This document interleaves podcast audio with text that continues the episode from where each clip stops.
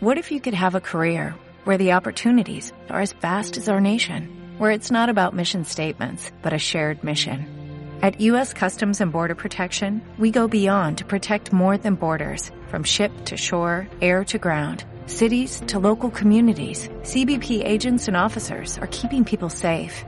Join U.S. Customs and Border Protection and go beyond for something far greater than yourself. Learn more at cbp.gov/careers.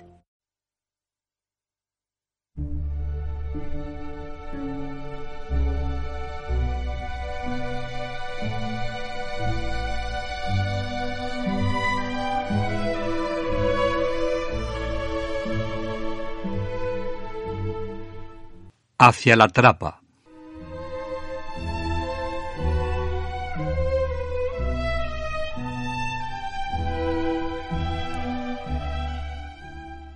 En los primeros meses que siguen a la conversión de Carlos de Foucault, el papel del padre Yvelin consiste sobre todo en ayudarle a ver con más claridad su situación espiritual, que después de doce años de vivir alejado de la fe, presenta mucha confusión. Hay, ante todo, que volver a darle los elementos de la fe y eliminar todo lo que en el espíritu del joven convertido no es compatible con la revelación de Jesucristo. En una carta, escrita años más tarde, Carlos expresará algunas de las dificultades que tuvo que vencer al principio. En los comienzos, la fe tuvo que vencer muchos obstáculos. Yo, que había dudado tanto, no lo creí todo en un día. Unas veces los milagros del Evangelio me parecían increíbles. Otras Quería mezclar pasajes del Corán en mis oraciones. Pero la gracia divina y los consejos de mi confesor disiparon aquellas nubes. Esos obstáculos no parece que duraron mucho, porque afirma la gracia divina y los consejos de mi confesor disiparon estas dudas. Reconoce que el tiempo que siguió a su conversión no se redujo al trabajo negativo de eliminar obstáculos y dudas. Fue por parte de Dios un encadenamiento de gracias siempre crecientes. Bajo la dirección del padre Ibelén, a lo largo de tres años será conducido a realizar el deseo de entregarse a Dios. Este piadoso sacerdote era de una gran bondad. Comprendía a las almas que a él se acercaban, las calmaba, las alentaba, pero al mismo tiempo tenía el don de conocer a las personas y con suavidad, pero con exigencia, las ayudaba a eliminar todo lo que pusiera obstáculos para un amor más grande, y las empujaba a un olvido y un don de sí cada vez más reales. La ayuda que quiere ofrecer a Carlos es injertar más y más en el alma de su dirigido un amor muy sencillo y muy ardiente a Jesucristo. Cuando más tarde Carlos quiera expresar lo que ha recibido de él, hablará de este injerto paciente del amor de Jesús realizado en su alma. El amor de Jesús que usted ha puesto en mi corazón, tanto como ha podido y con tanto cuidado. Si la dirección del padre Ivelén tuvo gran importancia en su conversión, su papel fue decisivo en el sentido de la devoción y amor a la Eucaristía que comunicó a Carlos. Si escuchamos lo que decía en uno de sus sermones, nos daremos cuenta de la profundidad de su contenido. En este misterio, nuestro Señor lo da todo. Se da a sí mismo todo entero. La Eucaristía es el misterio del don. Es el don de Dios. Aquí tenemos nosotros que aprender a dar a darnos a nosotros mismos, pues no hay don mientras no se da uno a sí mismo. Y nos da la clave para comprender el lazo que existe entre la Eucaristía y la vida de Nazaret. Hay que mirar este don incesante, ese don continuo, ese don perpetuo de la Eucaristía. Me cansaré yo de darme viendo cómo se da Él sin cansarse jamás. ¿Con quién estaba yo esta mañana? Y Él está siempre, y lo tendré todavía, y lo tendré hasta el fin. Es el don de la Eucaristía, y ella nos enseña el don de nosotros mismos y nos dice, continúa, continúa todavía, llega hasta el fin. Nunca le darás a Jesús tanto como Él te da. Nunca te humillarás hasta donde Él se humilla al venir a ti. Y relacionándolo con la Eucaristía, termina diciendo, una condición para hacer un poco de bien, una condición absoluta, es el espíritu de sacrificio, el olvido de sí mismo. Ese es el vehículo para llegar a las almas. Darse, sacrificarse, olvidarse de sí mismo, porque si el grano de trigo no cae a tierra y muere, permanece estéril, pero si muere, da mucho fruto. No hay otro medio de hacer bien a las almas. El don de la Eucaristía penetró profundamente desde el primer día de su conversión en el corazón de Carlos. Su prima, María de Bondy, su ángel bueno, le acompaña en la nueva vida eucarística que nace en él. Gravemente enferma en el momento de la conversión de su primo, se hallaba todavía convaleciente en Navidad. Sin embargo, no duda en acompañarle a la misa de gallo. Recordando este día, le escribirá más tarde ¿Te acuerdas que viniste aquella noche a la misa de gallo, contra el parecer de todos, al final de tu convalecencia? Juntos comulgan en el altar de la Virgen, allí donde había él comulgado la mañana de su conversión. La Eucaristía hace crecer intensamente el deseo de darse totalmente a Dios, de imitar lo más posible a Jesús.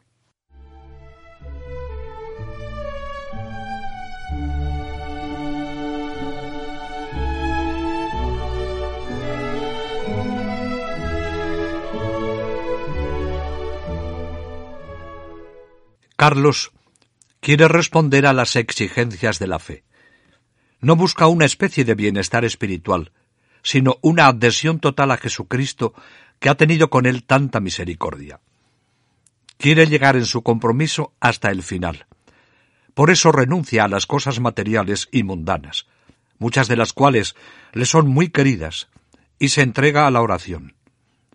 Siente cada vez con mayor fuerza la purificación que Dios ha obrado en él y la necesidad de amarle por sí mismo, y por encima de todo, ese deseo de imitar a Jesús en su anonadamiento. Se somete con plena obediencia al Padre y Belén, practica retiros que le disponen a aceptar una vocación que el Señor le irá revelando por medio de signos cada vez más evidentes.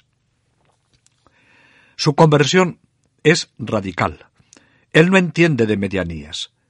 Dios se convierte para él de golpe en una persona viva que le trasciende infinitamente, y sin embargo está muy cerca de él. Se trata de una conversión total, sin condiciones. Carlos I reconoce que Dios es el Todopoderoso, y por este hecho Dios le transforma radicalmente. Reconoce que al confesarse, el Señor le concedió todos los bienes y por eso siente que la única respuesta es la entrega absoluta de su vida quiere desprenderse de todo y responder con una inmolación radical que llega hasta el extremo de la obediencia. Su orgullo y voluntad de poder se transforman en un gran deseo de humildad, de pobreza. Más tarde escribía La fe es incompatible con el orgullo, con la vanagloria, con el amor de la estima de los hombres. Para creer hay que humillarse, su conversión le mostró que la fe nos muestra la perfección en la imitación de un Dios que se abate en su vida oculta, que es perseguido, calumniado, burlado, despreciado, acusado en su vida pública. Es una fe que le empuja a entregarse a Cristo sin condiciones. En su conversión se encontró con Jesús en la Eucaristía. El Jesús que recibe en la comunión es el Jesús pobre de Belén, el desconocido de Nazaret, el despreciado del Calvario, el que nos manifestó su amor entregándose hasta el extremo. En el corazón de Carlos solo hay un deseo, imitarle lo más posible, anonadarse cuanto pueda con él. En adelante, Jesús será su modelo único. Su búsqueda hasta el final de su vida será, como escribirá después, nuestro aniquilamiento es el medio más poderoso que tenemos para unirnos a Jesús y hacer bien a las almas. En medio de tantas contradicciones, la primera idea que fulguró en el mismo momento que la mano del padre Belén trazaba la cruz de la absolución, se abría paso y se robustecía. Deseo ser religioso, vivir solo para Dios, hacerlo más perfecto, cueste lo que cueste. La respuesta de este recién convertido será heroica, pero la dará con extrema sencillez. Su conversión no tiene nada de espectacular. Se realizó en un marco cotidiano. Una confesión, una comunión, un sacerdote, un día entre semana. Nada que pudiera manifestar al exterior lo que el Señor hacía en el interior de Carlos. Su oblación, como después su vida, se realiza de una manera oculta, entregándose en una vida de pobreza y humildad. Ya desde ahora se ofrece al Señor con un corazón totalmente sencillo. Todo lo ha recibido de Dios. Él quiere entregárselo todo. La conversión impone deberes y la fidelidad obligaciones. Experimenta de una manera muy viva el sentimiento de la soberanía de Dios, y esta gracia orienta y transforma toda su vida. Es una gracia que le revela que su amor para con Dios no puede ser más que un amor obediente. Si ha sido fiel a las gracias recibidas antes de la conversión, lo será también después. Manifiesta su sumisión cumpliendo exactamente las exigencias de la vida cristiana y esforzándose por tener una fe siempre más profunda y operante. Está resuelto a no vivir más que para Dios. Desea abrazar la vida religiosa, pero quiere conocer la autenticidad de esta vocación. Con humildad y docilidad se pone a la escucha de Dios para percibir el sentido de esta llamada y se esfuerza por discernir la voluntad de Dios acerca de su vida. En una página autobiográfica, en un retiro en Nazaret, nos descubre cuál es su actitud para discernir lo que Dios quiere de él. En todo, tener siempre presente a Dios solo. Dios es nuestro Creador. Nosotros somos posesión suya. Debemos dar frutos para Él, como el árbol para su dueño. Dios es el ser infinitamente amado. Debemos amarle desde lo más profundo de nuestra alma y por consiguiente mirarle sin cesar, tenerle constantemente presente y hacer todo lo que hagamos por él, como cuando se ama, se hace todo por el ser amado. Recibimos todo de Dios, el ser, la conservación, el cuerpo, la mente, habiéndolo recibido todo de Él. Justo es que correspondamos en todo. Dar al César lo que es del César, y a Dios lo que es de Dios. Lo que es de Dios es todo nuestro ser, todos nuestros instantes, los latidos de nuestro corazón, pues todo procede de Él, y no es más que para Él. Estos deseos no se limitarán a meras palabras, las vivirá.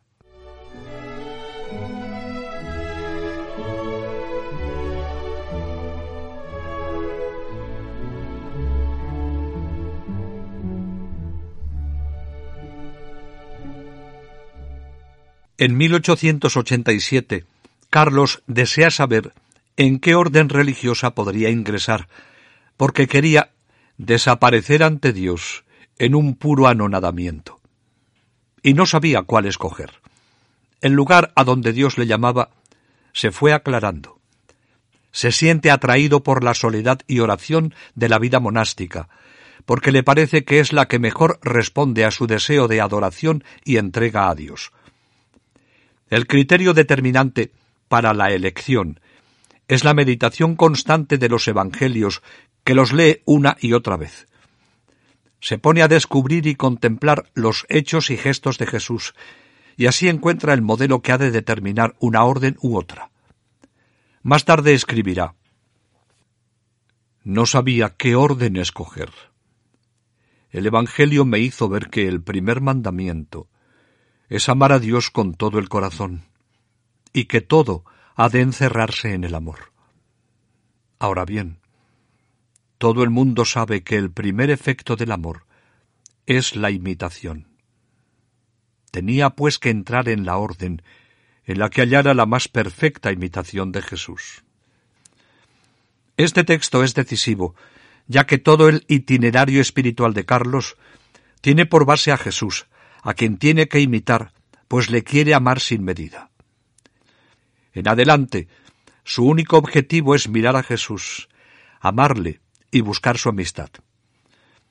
Por eso quiere descubrir en los Evangelios las palabras y hechos de Jesús a fin de imitarle lo más exactamente posible. Toda su vida será una búsqueda continua de Jesús. Durante aquellos meses nadie se dio cuenta del drama que se desarrollaba en el alma de Carlos de Foucault. Para todos, seguía siendo el elegante parisino que frecuentaba el salón de su tía, Madame Moitissier.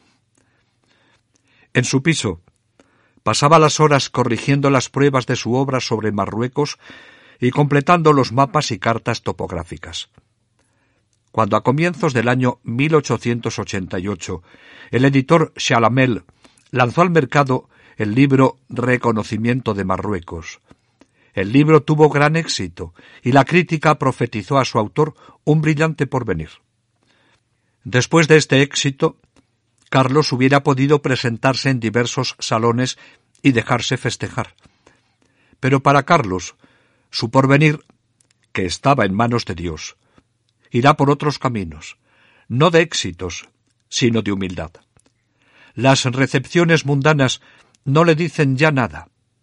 Experimenta sentimiento tanto más profundo de la vanidad, de la falsedad de la vida mundana y de la gran distancia que existe entre la vida perfecta evangélica y la que se lleva en el mundo. Desaparecen sus proyectos de nuevas exploraciones en África, y poco a poco se va desprendiendo de los muchos recuerdos que de sus exploraciones anteriores guardaba. Esta luz que recibe de Dios con la lectura y meditación del Evangelio se irá haciendo más clara a través de tres acontecimientos. El primer acontecimiento del que se sirvió el Señor para orientarle en la realización de su entrega total a Él fue un sermón del Padre Ibelén en la iglesia de San Agustín. Recordaba muy bien sus palabras.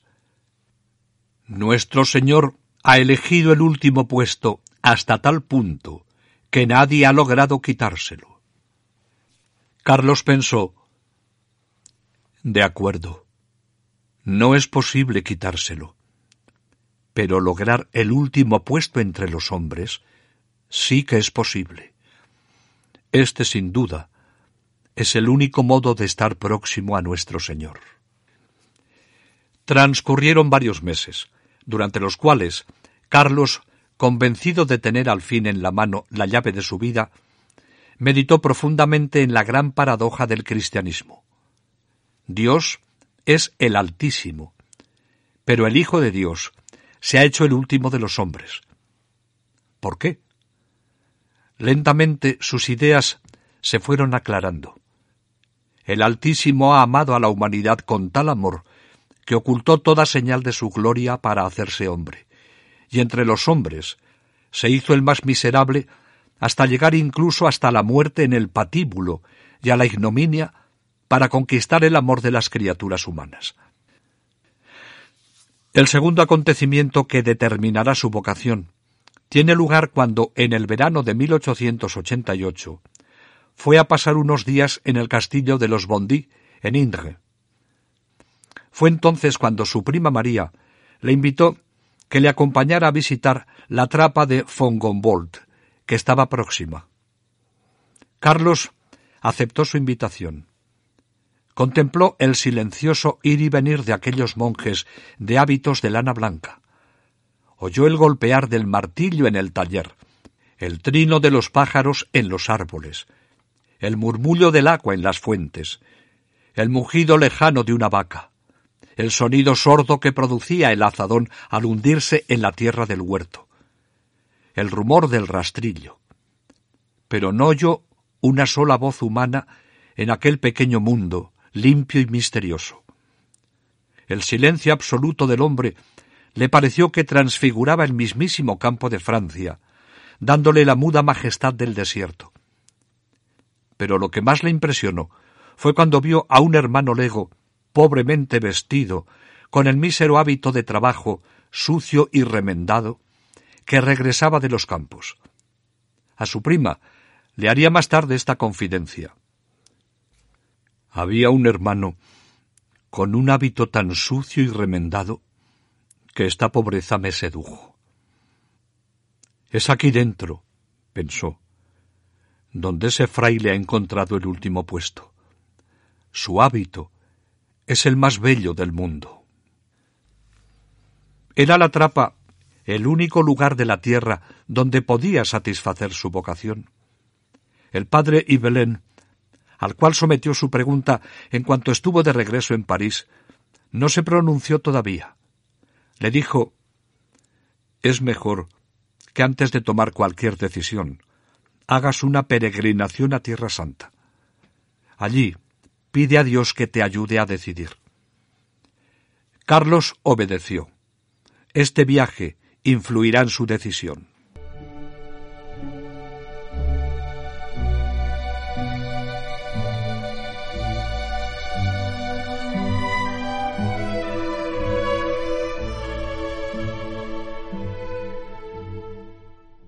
La peregrinación a Tierra Santa será el tercer acontecimiento el más importante, del que se servirá el Señor para mostrarle el camino a seguir. Lo realizó entre finales de noviembre de 1888 y comienzos de febrero de 1889. No sentía ningún atractivo por esta peregrinación, y así lo manifestará años más tarde. No la hice por gusto, sino por pura obediencia al padre Ibelén. Sale como peregrino solitario. Llega a Jerusalén el 15 de diciembre. Visitó Betfagé, Betania, el cenáculo, Getsemaní. Por Navidad llega a Belén y allí experimenta una alegría extraordinaria. Lo primero que se presenta en su interior es el niño Jesús en Belén, el niño pobrísimo del pesebre. Asiste a la misa de medianoche y comulga. Hace oración en la cueva de la Natividad, y se halla en espíritu con María y José en la adoración del Niño Dios. Pero la alegría de la Navidad da paso al sufrimiento. Descubre en los últimos días de diciembre el misterio de la cruz. Así escribirá más tarde. Después de pasar la Navidad de 1888 en Belén, después de oír la misa de gallo y recibir la Sagrada Comunión en la cueva. Al cabo de dos o tres días volví a Jerusalén. La dulzura que había sentido en rezar en aquella cueva en que había resonado la voz de Jesús, de María y de José, y donde yo estaba tan cerca de ellos, había sido indecible. Mas al cabo de una hora de camino, el domo del Santo Sepulcro, el Calvario, el monte de los olivos, se levantaba delante de mí. Era preciso, quiérase o no, cambiar de pensamiento y encontrarse otra vez al pie de la cruz. Esta visión de la cruz se prolongaría en la visita que días más tarde hizo a Nazaret, donde se detuvo más que en los otros lugares. Allí se dio cuenta de lo que había sido la vida oculta de Jesús y sintió en su interior estas palabras. Aquí, en Nazaret, es donde Jesús vivió treinta años. Los vivió en silencio, ignorado por todos, desconocido, orando junto a su madre y trabajando de carpintero en el taller de José. Treinta años. Todo lo larga que ha sido tu vida hasta ahora. Tal vez tanto como te queda todavía por vivir. En Nazaret cayó en la cuenta de lo que había sido la vida oculta de Jesús. Una vida monótona, común. La humillación de Jesús que tanto le había impresionado en el Calvario, se inserta con fuerza en la condición de Nazaret. Y para Carlos esa vida se presenta como una vida de abyección que él quiere imitar. La vida que entreví, la adiviné caminando por las calles de Nazaret, que pisaron los pies de nuestro Señor, pobre artesano, perdido en la abyección y oscuridad. Se hizo la luz, Jesús no le llamaba a imitarle en la vida pública. No le mandaba por ello ingresar en una orden religiosa que después le enviara a la predicación o a la vida intelectual. Nazaret hablaba claro a su corazón. Estar escondido en Cristo, que quiere decir elegir ser despreciado, porque nuestro Señor lo fue. En Tierra Santa, desde Navidad, Carlos no soñó sino con vivir la vida de silencio, oración y trabajo que durante treinta años llevó Cristo en Nazaret. Era la luz, la luz que Carlos buscaba desde hacía cuatro años, a partir del verano de 1885, pasado en Tiquet, entre los plácidos viñedos de Gironda, junto a su prima María y su familia.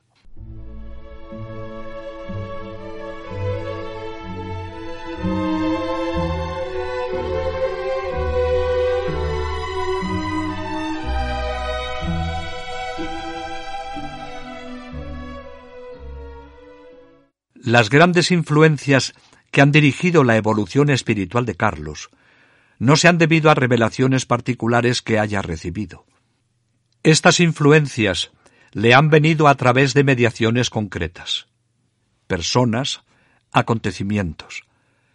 María de Bondy condujo a su primo al padre Yvelin.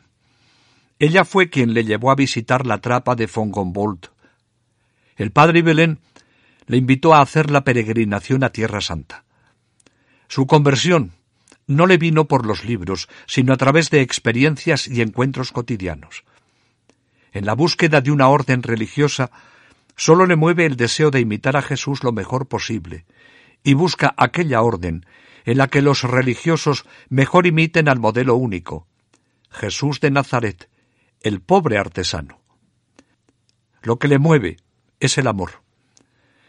Serán estas dos personas, su prima María y el padre Yvelin, quienes ejercerán una influencia definitiva en estos meses después de la conversión. El padre Yvelin influirá sobre todo en su pensamiento. Carlos retendrá muy especialmente un punto sobre el que su director insistía sin cesar la manera oculta de la manifestación de Jesús y de su acción la condición cada vez más humillada a medida que se acerca a su pasión. Todo esto lo aprendió también Carlos, que al final de su vida en una meditación dejó escrito Bajó con ellos y vino a Nazaret.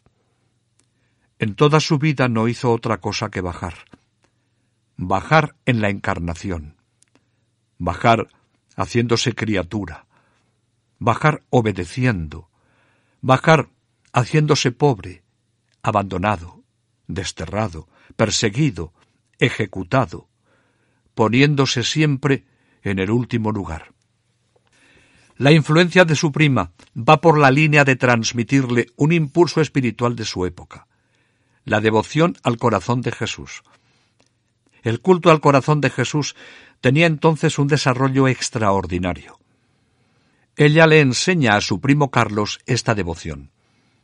Así la escribirá más tarde, recordándole cómo le descubrió esa devoción y lo que ha supuesto en su vida. Tú me hiciste conocer por su imagen sobre tu mesa el corazón de nuestro Señor. Otros han podido concurrir, el padre y Belén sobre todo, a hacerme bien en diversas cosas. Pero la devoción al corazón de Jesús, por la gracia de Dios, te la debo a ti. Cinco meses más tarde, el 6 de junio de 1889, se consagra a sí mismo al corazón de Jesús en la Basílica de Montmartre.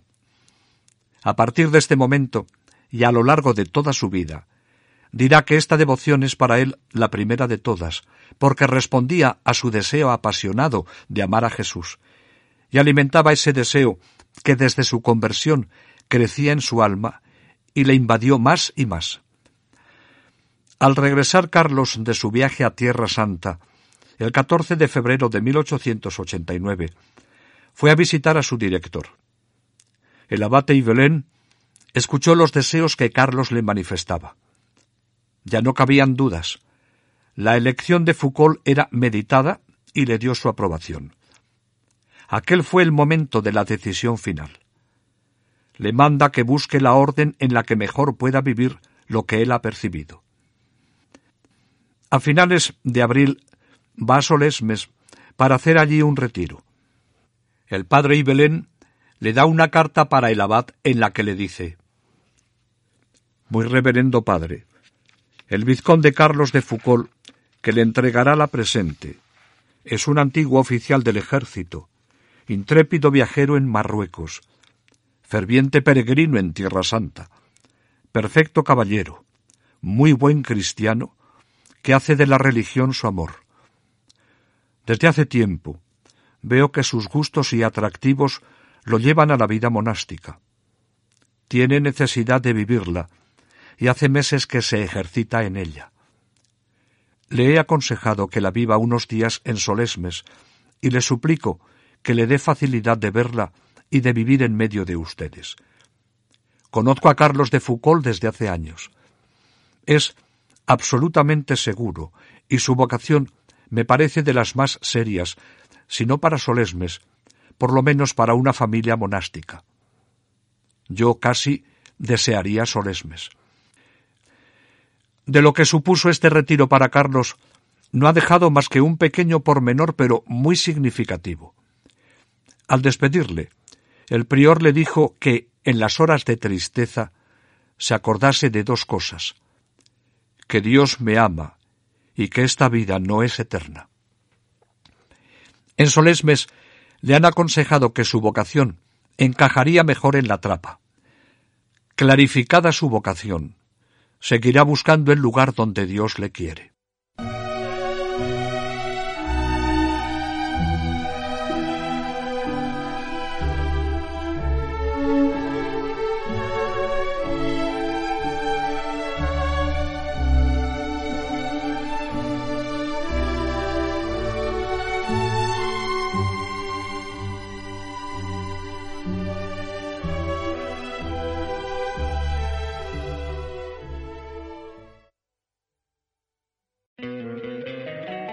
Encantaría tener 100 dólares extra en tu bolsillo? Haz que un experto bilingüe de TurboTax declare tus impuestos para el 31 de marzo y obtén 100 dólares de vuelta al instante. Porque no importa cuáles hayan sido tus logros del año pasado, TurboTax hace que cuenten. Obtén 100 dólares de vuelta y tus impuestos con 100% de precisión. Solo con Intuit TurboTax. Debes declarar para el 31 de marzo. Crédito solo aplicable al costo de la presentación federal con TurboTax Full Service. Oferta sujeta a cambios o cancelación en cualquier momento.